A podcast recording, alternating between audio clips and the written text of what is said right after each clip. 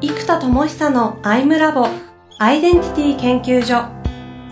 私は何者なのかそれは人類にとっての永遠のテーマ。15年の歳月をかけ開発された統合された究極の私と出会える技術アイミング。不確実性の時代を生きる次世代リーダーのためにアイデンティティの本質について語り尽くします。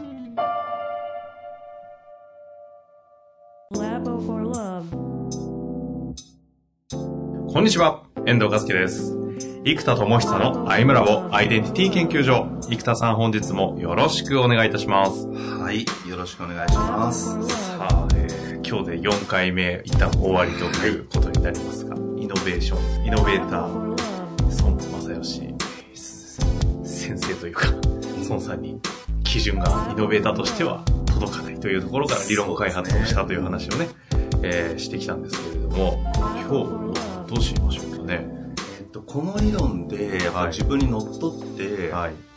えていくっていうのがポイントで。出ましたね、自己実験。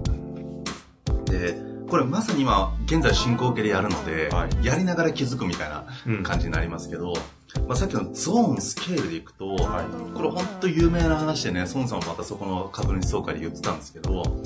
あの、1兆2兆って豆腐屋のように数えるんだと。でこれ起業したばっかりの時にみかん箱の上でそれ言ったら2人しか社員いない時に言ったら2週間ぐらいで2人辞めたっていう話があって そりゃさみかん箱の上でだってさちっちゃい会社とか起業したばっかりでさ「何時やるぞ」って言ったら「辞めました」って。うんで、孫さん言ってたのは、もうそれで何兆何兆って言い過ぎる人辞めるから封印するって言ったんですよ。で、30年封印して、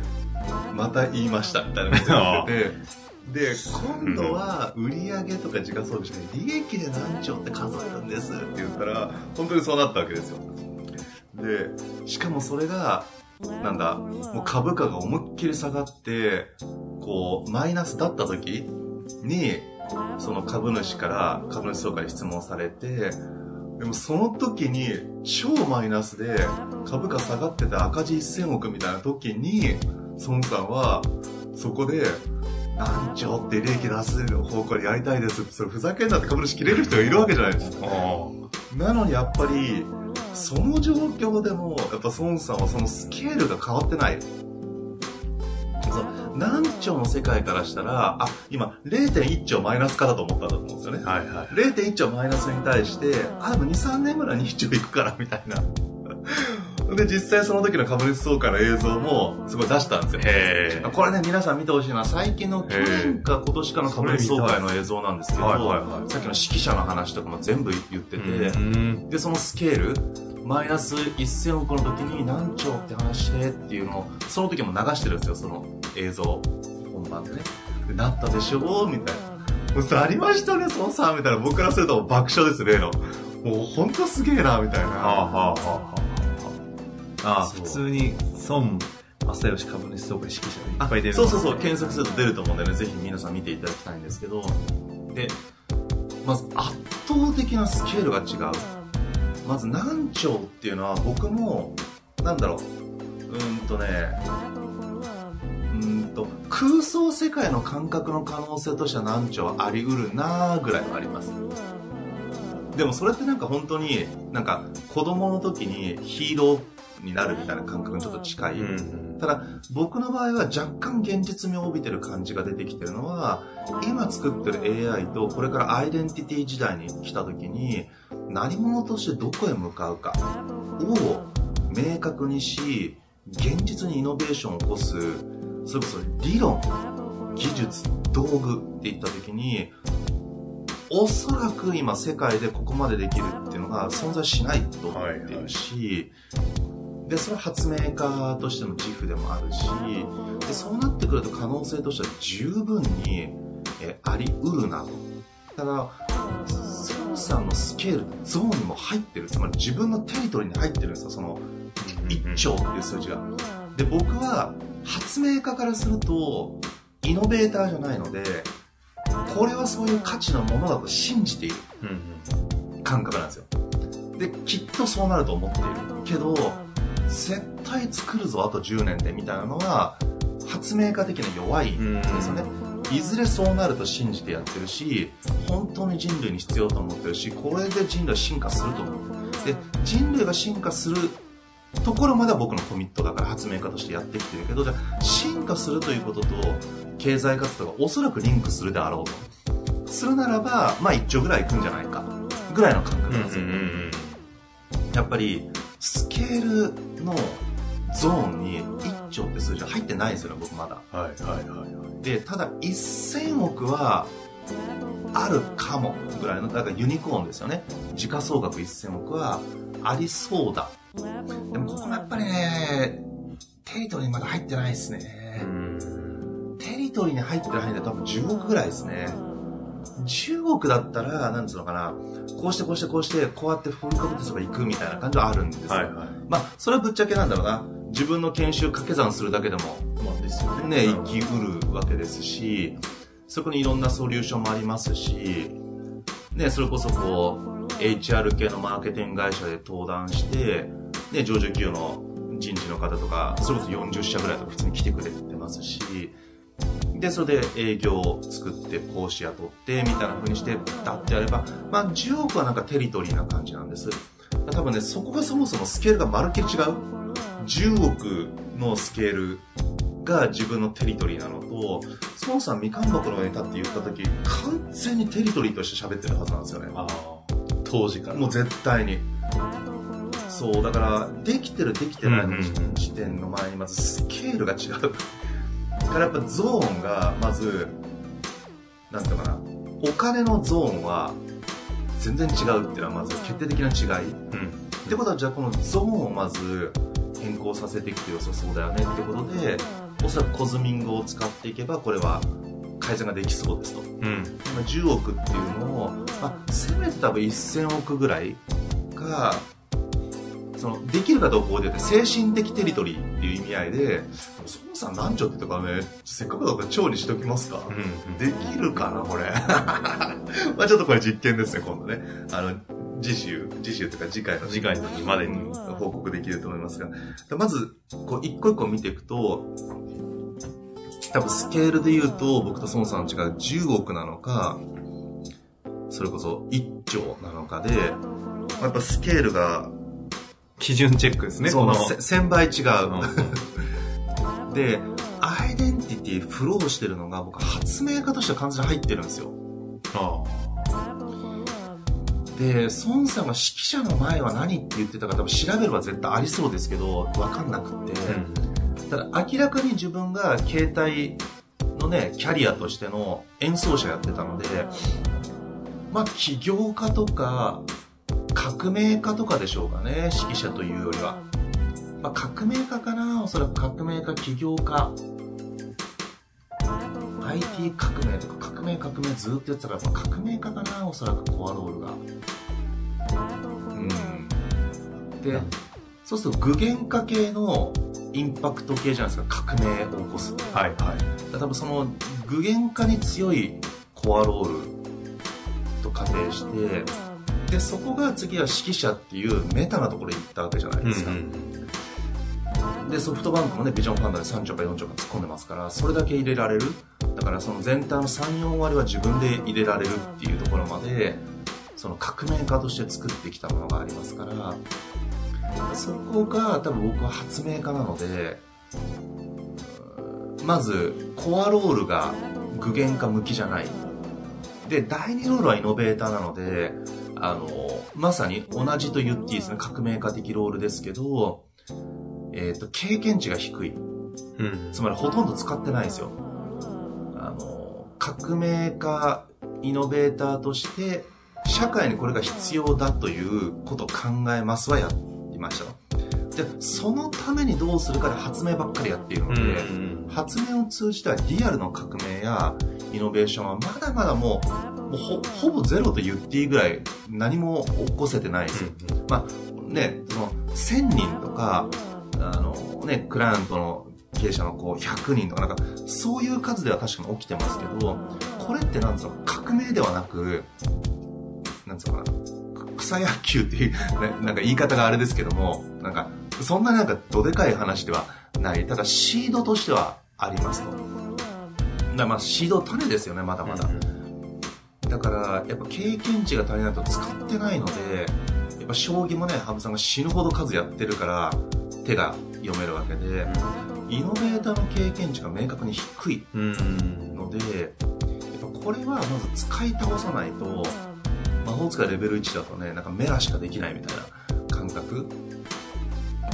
自分がなんかメラゾーマ打ってるつもりなんだけど、はい、ドラクエわかんない人ごめんなさいね。あの、強い魔法です、ものの。そう。でも多分ね、メラしか打っててないんですよ。でも、そう。まず、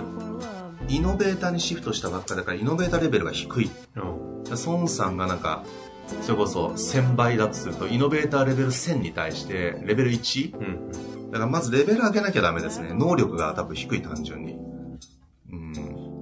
だからレベル1000とレベル1の違いがありますね。これ考え方として、第1ロールはあくまでも、えっ、ー、と、開発、発明家じゃないですか。孫さん、その、生田さんの理論値で言うと、いや、理論的な話で言うと、アイミングで4つのコアロール、コアロールと4つのロールじゃないですか。うん。孫さんはイノベーター第一でズドーンっていったっていう、そのコアロールがイノベーターの、うん、なんですコアロールがイノベーターであって、うん、生田さん第二ロールじゃないですか、うん、っていうところのここ、ここをなんかこう、どう考えますか？そうですね。ここは、僕も発明家のみにフォーカスするっていう道と、あ、やっぱあります、ね、そうなんです。もちろんイノベーターを発動するかどうかの道があって、ここで僕が行き着いたのは、そこさエジソン先輩が発明家かつ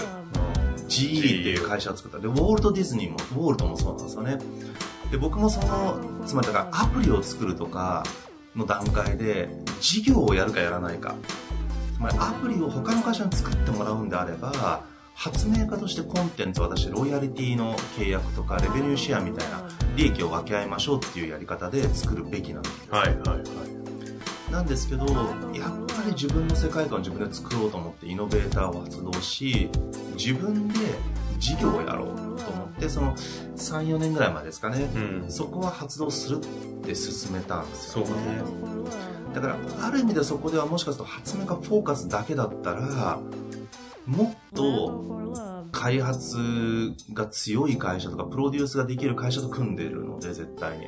だからやっぱそこでちょっとパートナーの基準が多分全然ずれちゃったんだろうなと思いますし、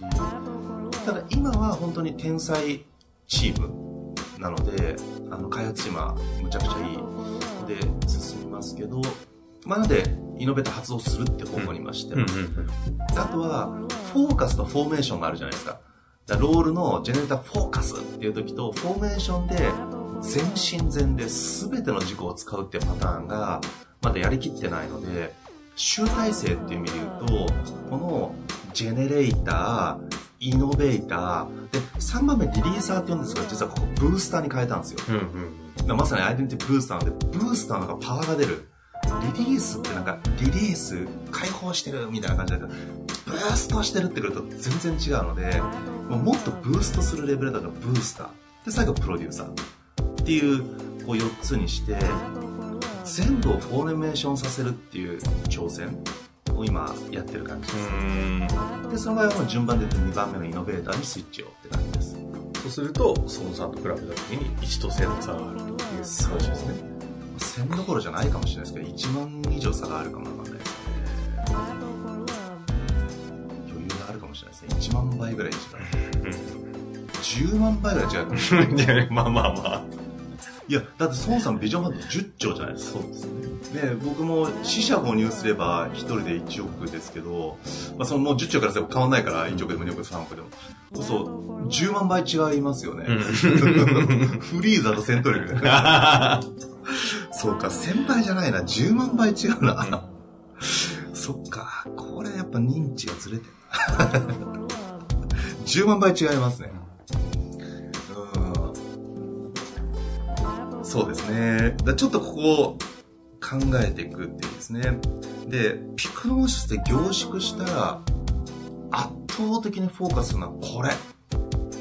とすると、もう、孫さん明確で、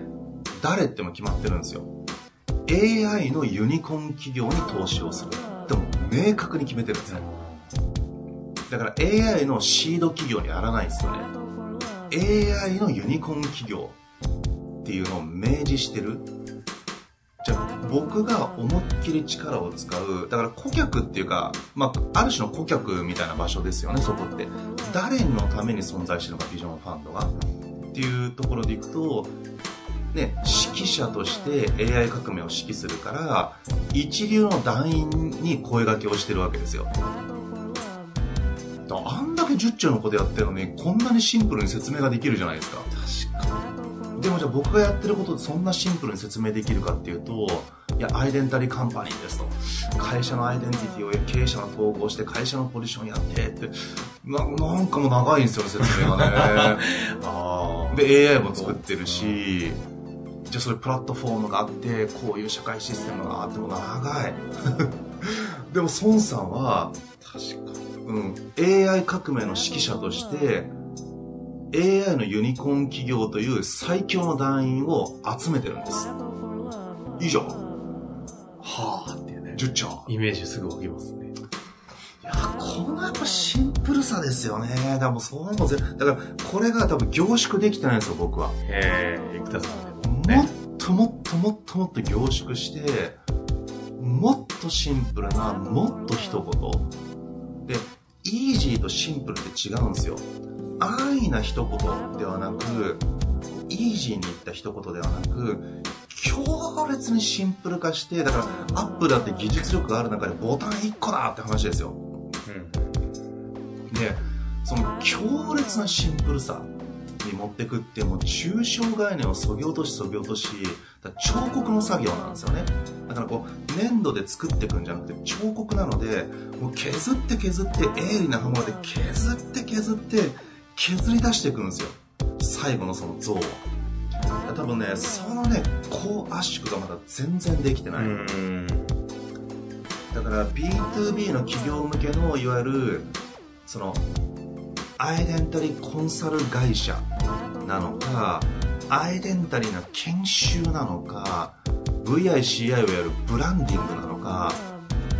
この辺のほら広告代理店と組むのか研修会社と組むのかコンサル会社と組むのかで自分のポジションだとそこはライバルになるわけですよ。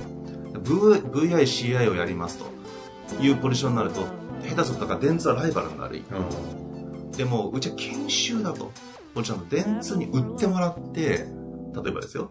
電通に売ってもらってなんかすげえ上から目線で言ってるけど、やってくれるかどうかあるんですけど、すっごいもう、もうなんか頭が10丁になってるから、なん。か、そう、そんさものなっちゃうから、もうなんか、もうすごいもう、さも彼らがパートナーとしても、もろに動いてくれるような前提で喋ってましたけど、だからこれが多分スケールって発想だと思うんですよ。はいはい、そう、なんつうのかな、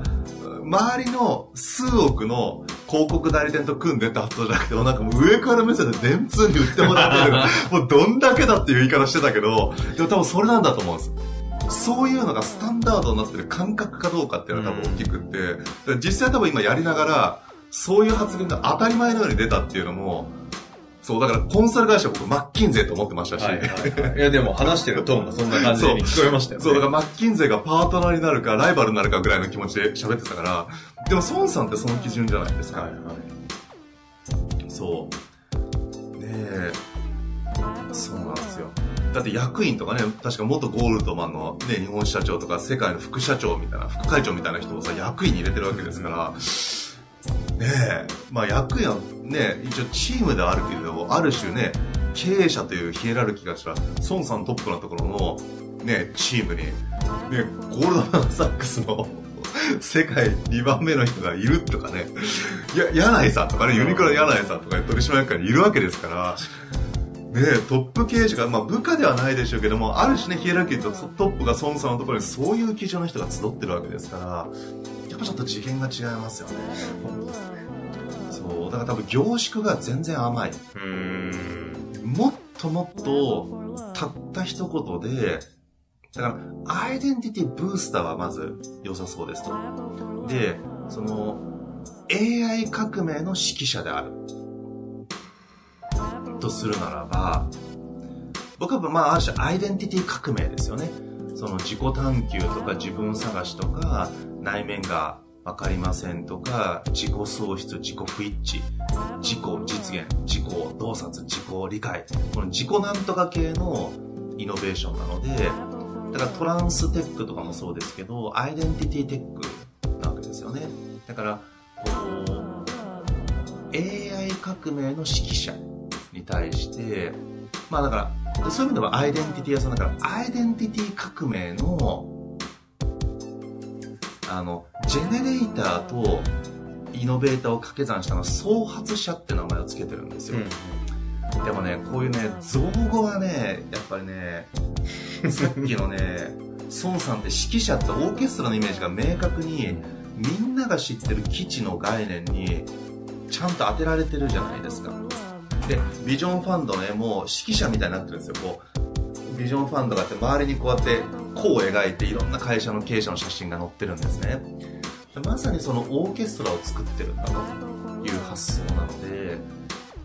やっぱそのメタファー比喩ができなきゃそのアイデンタリー的に言うとウォルト・ディズニーさんは当時その孫さんみたいな状態でやってた時ってそういうシンプルな何かで表現してたんですかね？どうなんすかね？なんかここであそこでなんかこういうランドを作ってどうこうとかではなくてなんとかのなんとかである何冊か本読んだんですけど、アイデンティティが何とかっていうのはちょっと記憶がないです。まあ、クリエイターとかね、そういうのあるでしょうけど、ただ、現代は特に、また時代が違くって、コンセプト一発でジュドーンといく。でも、ウーバーとかフェイスブックとか、エアビーとかそうですけど、本当にコンセプトで10年で2兆円みたいな会社がもう、もうガシガシ生まれるわけじゃないですか。もう2兆円どころじゃない、ね、Google とか Apple とか、Facebook とか100兆円クラスになってきてるので、なんか、そういうのがなんか20年で生まれる時代っていうことでいくと、よりアイデンタリーであることが鍵でっていう意味でいくと、多分そのさっきみたいな、なんだろうな、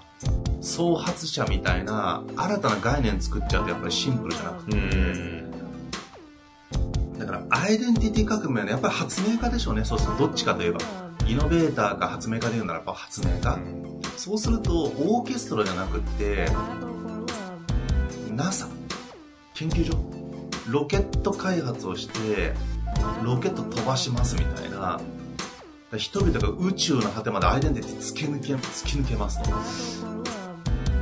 から NASA とか JAXA みたいなのがもしかするとアイデンティティ革命の NASA なんですみたいなミッションとかですね、うん、AI 革命のオーケストラフィルハーモニーですみたいなのからするとアイデンティティ革命の NASA みたいな話ですね。これちょっといいなもうこれ完全に来てるのはもう孫さんのおかげだ。ありがとうございます、孫さん。絶対聞いてないけど。エネルギーだけ飛ばしてくもう、ありがとうございます。まあ、間接的にだけどね、飛び立てにね、孫さん出していただいて、もうそういう意味では本当にありがとうございますなんですけど、まあ、ね、うん。そうですね。だからアイデンティティアイデンティティも宇宙の果てまで自分の可能性を飛ばしちゃう。ちょっと抽象的ですけどね、そのリアルなビジネスじゃなくてね、内面の世界なので、なんかアイデンティティ革命の、まあ、NASA みたいな研究所ですね。うん、アイデンティティ革命の NASA ですっていうところまで凝縮し、そっからボルテックスがブワーッと、もういろんなものを凝縮しなきゃですね、誰にって風が大事じゃないですか。うん、その風がもう世界的な10兆に対してインパクトのある人たちからお金を集めていて、で、確か今回ビル・ゲイツも乗ったんですよね、確か。確かですけど。ちょっと、後で調べますけど、調べてもらうと、確か今回乗ったんですよ、ビジョンパート2で。と、とかいうクラスの人とかに巻き込んでくるわけじゃないですか。はいはいはいでやっぱり明快なのが提供者はこの資金の提供者は AI のユニコーン企業っていうのが明確だから僕もやっぱお客さんとか風ですよね。フォーカスしていくためのポジショニングもそうなんですけど、誰によってポジショニングが全部変わっちゃうので、やっぱ風が決定的にフォーカスされてないですね、孫さんの。もうだって AI のユニコーン企業って数字で出せ出せるじゃないですか。各国のデータで出せる。で、データで出したら上から連絡すればいいじゃないですか。しかもビジョンファンドから連絡あったらもう喜んで会いましょうって話じゃないですか。すごいっすよね。だからそこまで圧倒的パワーがあって、もっとね、バイオテックとか、いろんな可能性がまだまだあるじゃないですか。でもやっぱそこはもう明快に AI 革命のユニコーン企業のみですと。うん、いや、他の可能性いくらだってありますよね。それをしない。だって、そんだけの資金力あったらね、やっぱりこのフォーカスですね。だから、誰が究極のお客さんなのか。やっぱ風。だもうマーケティングが風だってもうみんな言いますけど、もうまさにですね、そこができてないからそれはイノベーションしねえよって話ですよね。でもそれしない理由がもう明快なイノベーションしてない理由がもう明快にありますね、やっぱり。これやっぱレベルが低いから、なんつうのかな、それがもう明快にダメじゃんみたいなことに気づきづらい。しかも発明品が自分でもだけどかなり効果が高いので、しかも人類とか言って作っちゃったから、誰に対しても受けてくれた人のインパクトがそれなりに出てしまっていることがなんかやっぱフォーカスをぶらしちゃう、うん、ですよね。風究極の風は誰か。えっ、ー、とねエンドユーザーに行くのか間接的ですね。いや今まさにそういう感じだから例えばやっぱメタマーっての1個あるなと思っていてその思いっきりこういう技術をできる人を1万人増やすんですと最低でも。っていうメタマーにフォーカスして要は起業家に投資してエンドユーザーはその企業がやるじゃないですかその操作のポジションでいくと指揮者ってメタポジションですね。発明家もあるしメタポジションって、うん、車を発明した人が F1 レースには出ないわけですよ。で発明者よりも F1 カーのドライバーの方が圧倒的にドライブ能力が高い。そうするとやっぱ発明家発明品を作って、だから007のスパイに武器を渡す人は、あの、ジェームズ・ボンドほど強くないわけですよ。はいはいはい、だから、世の中でもジェームズ・ボンドより有名じゃないですそうそうそう、有名じゃない。だから、あのね、バット職人が作ったバットを松井選手が振った時に、もう時代が古いから松井選手が出てきたんだけど、その、彼ほどバットを振るのがうまいわけじゃないから、やっぱ発明家は発明品を使う人にフォーカスすべき。発明品を提供する人じゃなくって発明品を使う人にフォーカスする。もう当たり前のこと でもやっぱ気づかなかったっていうか自分で提供してますからね今ね、まあ、提供者の一人になってる。だから最初車を発明した人は自分で運転して試すからある意味テストドライビングなんですよ僕はやってる、はいはいはい、プロトタイプであるテストドライビングしてるのに自分が F1 カーレースに出なきゃみたいな気持ちが出てたんですけど、やっぱり違う。これは、その、ユニコーン企業の AI 革命のユニコーン企業なので AI のユニコーンだからやっぱりアイデンティティ革命アイデンティティを扱うユニコーンのねエキスパートの人たちで確かなんか僕のコンテンツって万人受けしないんですよ。つまり、本当に人と深く向き合い続けてきたり、セッションやったり、どこまでやっても、いわゆる線形アプローチですよね。目標を決めてブレイクダウン。本当にしたいことは何ですか？そのためにどうしますかっていう、この目標からのブレイクダウンの線形アプローチの限界に入った人たちが来るんですよ。うん、だから、問題がありました。ではどうしたら解決できますか？じゃあ自分を認められません。そんな自分を受容してあげましょうとかっていう、この因を弱めたり、因を克服するか、用を強化するかっていう線形アプローチから今って非線形アプローチって言われてるわけですよ。非線形的な発展。じゃあ非線形とは何かっていうと、まさに点、線、面、球、空、無っていう流れでいくならば、点、面、球、空、無っていう領域を扱う人たち。でそれって1000のアプローチがもう教育の多分98%だと思います、うん、99と言ってもいいかな能力向上成長の世界。だから成長ではなく進化。だからあのポケモンで言うとレベルアップではなくてなんかピカチュウがライチュウになるっていう、うん、アイデンティティシフトアイデンティティが変化する成長を扱う人じゃなくて進化を扱う人だしその使う人はこのツールを。うんだから成長支援者じゃなくて進化支援者の人たちでパラダイムシフトではなくアイデンティティシフトを扱う人たちですねだからこれエンドで言うとそれこそミニマム上場企業の社長っていうのは分かりやすくそこにいるんじゃない？えー、っと、でも彼らは、えー、っと、発明品を使って支援される人たちなんですよ。だから、手術道具を使って手術される人たちじゃないですか。でも、手術道具を使うエキスパートの外科医にフォーカスするっていうこと思うんですよね。だから僕は発明品を使う人、だから、ジェームズ・ボンドを見つけるってことなんですよ。上場企業の社長クラスに、天線面急務の急務その非線形なアプローチを許される、ましたって言わせてあげられるような目玉って何をしてる人たちですか？武器として手に入ったどうでしょうね。ちょっとここはあれです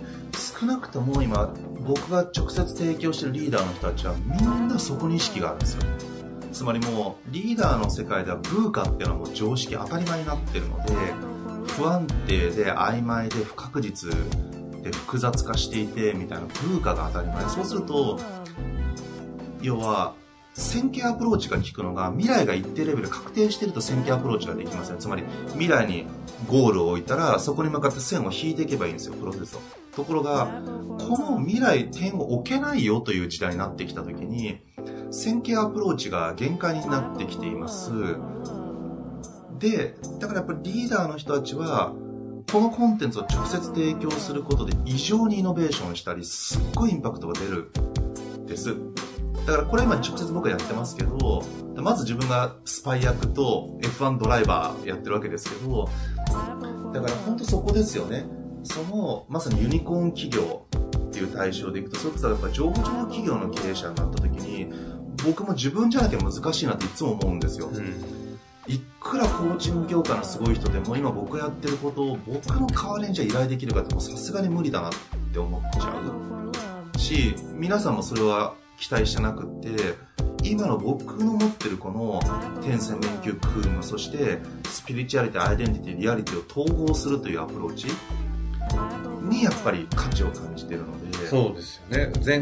今回のストーリーでいう自己仕事社会の自己自己だけ扱われても、いや違うんだよっていう人たちが多分集まるじゃないです。かそうですね。で今えっと直感的になんかお二人そのすごい可能性を感じてる方がいらっしゃって、うん、えっと2人ともあれなんですね大企業のマネージャー経験者かつ教育業界に10年以上いるっていうやっぱりビジネスリーダーかつ教育業界に10年以上身を置いてる人というのはありますね。でお二人とも50代なんですよね。でメタまで修行し始めた方の中にもセンスがある方も結構出始めているのでただその方々まだ教育業界2年目とかなのでだから2年目にしてはもうすごいレベルにいってるなと思うので10年経てばもう圧倒的だなと思います。ただ今すぐ上場企業の案件を僕の代わりにお願いできるかってやっぱちょっとさすがに経験値と技術で難しいなと思うんですけど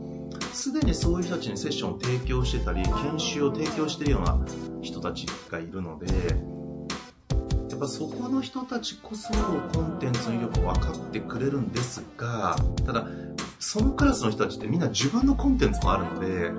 僕のどっぷりやるわけじゃないんですよね。ってなってくるとなんでしょうね確かにもうこの問いが最高ですね。これですね。多分まずメタマーですね。まず僕がフォーカスすべきはカスタマーではなくむしろ提供者。メタマーにフォーカスがそのビジョンファンドの AI 革命のユニコーン企業。で僕は発明家としてはそのアイデンティティ革命のメタバーですよね、うん、提供者。じゃあそこになる人が例えば5年かかる人と10年かかる人といると思うのでそうですね。だからやっぱ教育業界教育業界でもティーチングだとちょっと難しいんですよね。ワンオンワンとか深く深く深く人と本気で向き合い続けてきた経験値のある人。だマネージャーかな。マネージャー経験者はありますね。意外と20代とかの若手界隈にいるんじゃないですか。だから一人ね今ねその可能性を感じてる若者がいるんですよ。結構さいいるって気がしますけど若者ただ企業もう学生時代から起業家みたいな系列の子たちいるじゃないですか。あそこ界隈も生田さんもね変な話もともとそっち側の人間でやってた彼らの仲間たちでもそれこそ123年で上場とかしちゃったりする時に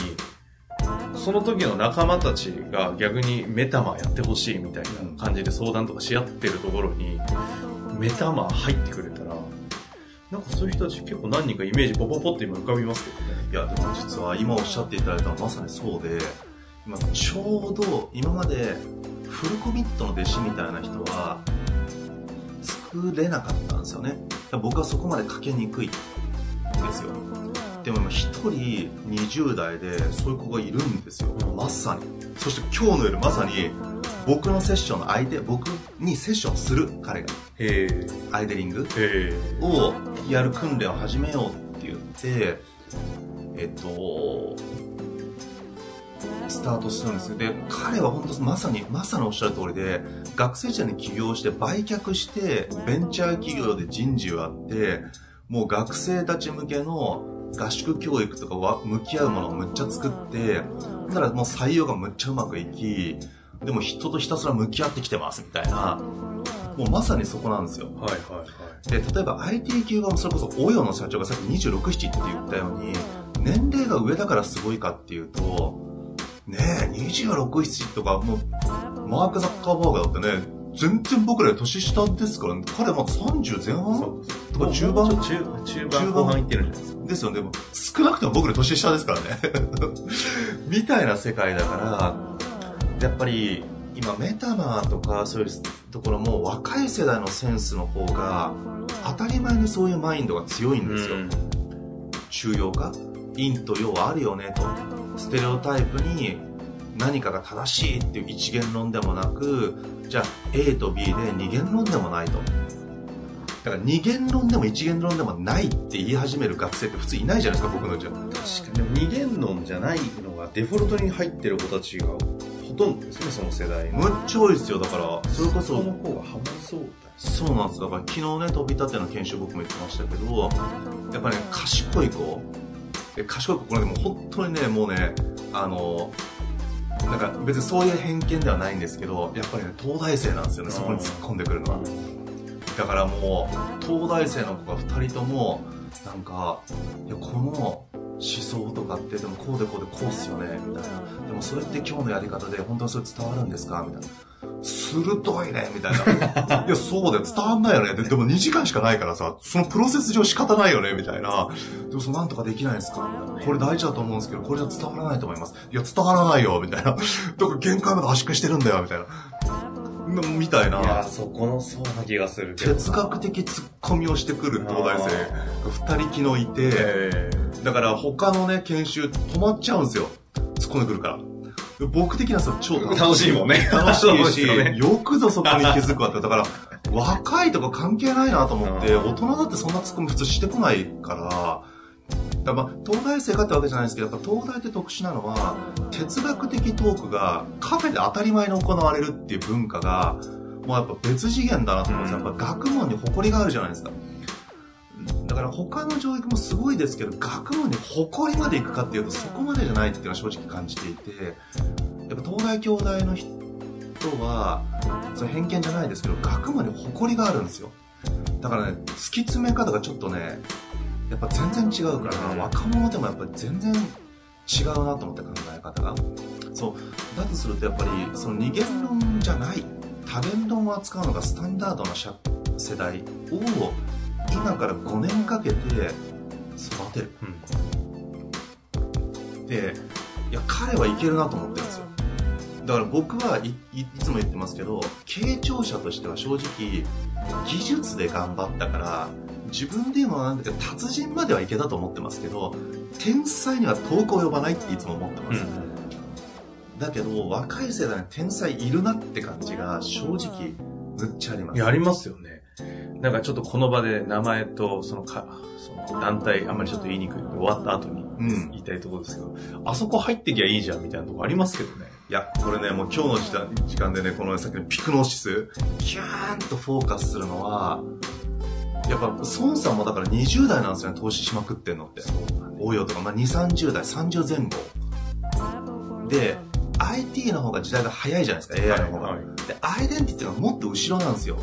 まだ時代が来てるかっていうと、一部のオピニオン層は来てるけど、時代で言うとまだまだ。で、AI もまだまだぶっちゃけ、もう一歩先じゃないですか、次が来るのは。うんで、今、来始めてる波のトップの人たちにも全部入れてるから、そもさん、すごいんですけど、アイデンティティ革命の波は、まだまだ波と言えない。小川ぐらい。ただやっぱりもうトップリーダーの人たちはみんなそこに入ってきてるので、オピニオン層。だから、そうですね、やっぱ20代ですね。20代のメタマー候補僕飛び立てじゃないかっていう、うん、飛び立ての子に声がけしたら絶対そこ命がけでやりたいとか何人かいそうなのでなんかもうまさかありがたいなそういう機会をいただいてるのは。しかもグローバルで言ってるから価値観の違いとかそういうのがもうみんなむっちゃ分かっていて、うん、ってなるとまさに20代でここに命がけでフルコミットしたい魂に火灯っちゃってる人でユニコーンは売り上げが、売り上げが時価総額1000億じゃないですか。僕は内的世界だから、なんだろうもう、魂に火灯っちゃってる人、存在意義に火が灯っちゃってるクラスの20代。それ学んで、なんか、自分の力を身につけたいですとかじゃなくて、なんかもう、今の時代は本当に内的世界の統合が本当に鍵で、もう泣いてるよ、みたいな。だからそういう人、います。いや、もう20代だと思って逆にいっぱいいます。いやー、これ結構イノベーションですね。いや、僕50代、60代だったら無理だなと思ってたんですよ。でも、あの、その彼多分いずれどっか来るからね、僕名前も言っちゃうけど、岡村くんつうんですけど、もうすっごいね、センスなんですよ。傾聴の声色、あとやっぱ生き色ってずっと言うんですけど、生き色が使えるんですよ、聞き手でも。うんこれがなかなか訓練で使えないですよ、みんな。この、あーっていう音とか、生き色だけで深いエネルギーと一致するっていうのが、もうマスト技術なんですね、アイミングにおいては。きるんですよ、その20代で。で僕がフルパーで5時間バーンと吹き飛ばしても、全部いけるんですよ。へあ、だからもうこれやばいなと思ってたんで、もう彼はもう完全にそうですもう今の流れって本当に今流れもう来てるしで彼も僕がね思ってるのは何かっていうと基準があって僕が辞めました。もしくはこれやってませんとしてその人が一人で10年20年自己統合に全人生を捧げるかっていう基準で考えてるんですよ。でそういう AI を作ろうとするか。で力があるなしじゃないです。その意思があるか。って言った時にその彼は僕がやってなかったとしても彼は自分でそれをやっているし自分で起業してでも何でも技術がなかったら自力で頑張って発明してでもやるタイプなんですよ。ただ発明家の僕に彼は出会った時に自分がやろうとしてた技術と正解というか技術と理論がここにあったと。で自分の描いててどうしても作れなかった世界が僕の技術を使うとどうしても届かなかったことが全部届きまくるんですと。やばいです。だからなんつうのかな。彼の目指してる世界観の延長線上にたまたま僕がいたって感じなんですよ、でやっぱこの感覚があるかないかが全然違くって、うんうんうんそのメタマーの技術がワンノブゼブンいろんな技術の中の1個として多くの人は使うんですよ。だからメインじゃないんですメタマー。でも彼はこの世界が100%っていうエネルギーなんですよね、でやっぱそうじゃないと僕はフルに教えてもワンノブゼブンだと少なくとも自分のエネルギーをだいぶ縮小化してやらなきゃ無理だしだから同志ではないですよね。パートナーではあるけど。だから仲間っていう感じと同志っていう感じはなんか自分がやらなくてもその人は延々とそれをやってるかっていう感覚があってそこにイエスが来ないとやっぱり魂に火が灯らないんですよね双方の。こうブーストが起きない。だそれが彼には起きるなと思ったのでもうあれです。これ今日来ましたね。風が明確になりましたね。20代のメタマーの資質が高い天才性の子たちがいっぱいいます。僕の世界世代はもうドラゴンボールで攻撃性とか実現力とか本当にリゲインの24時間働けますかの世界で。企業戦士は戦士型。だから現実を作る型に現実にベクトルが強いんですよだから内的な方にベクトルが強いのは世代でいうとやっぱり20代。で AI もそうですよね。やっぱり大人の人たちもやってますけどやっぱりね2 3 0代ですよね。圧倒的にもうスタンダードになってる人たちって、そう。だからだから今ソーシャルゲームとかは3 4 0代強いですけどやっぱアイデンティティは次の世代なのでやっぱり20代ですね。だから20代の子たちが30代になってキャッシュを使えるようになったらマーケットが爆発する。でもそれまでは多分マーケットは育たないっていうか、うんまあ、育たないことはないですけど圧倒的に爆発するのは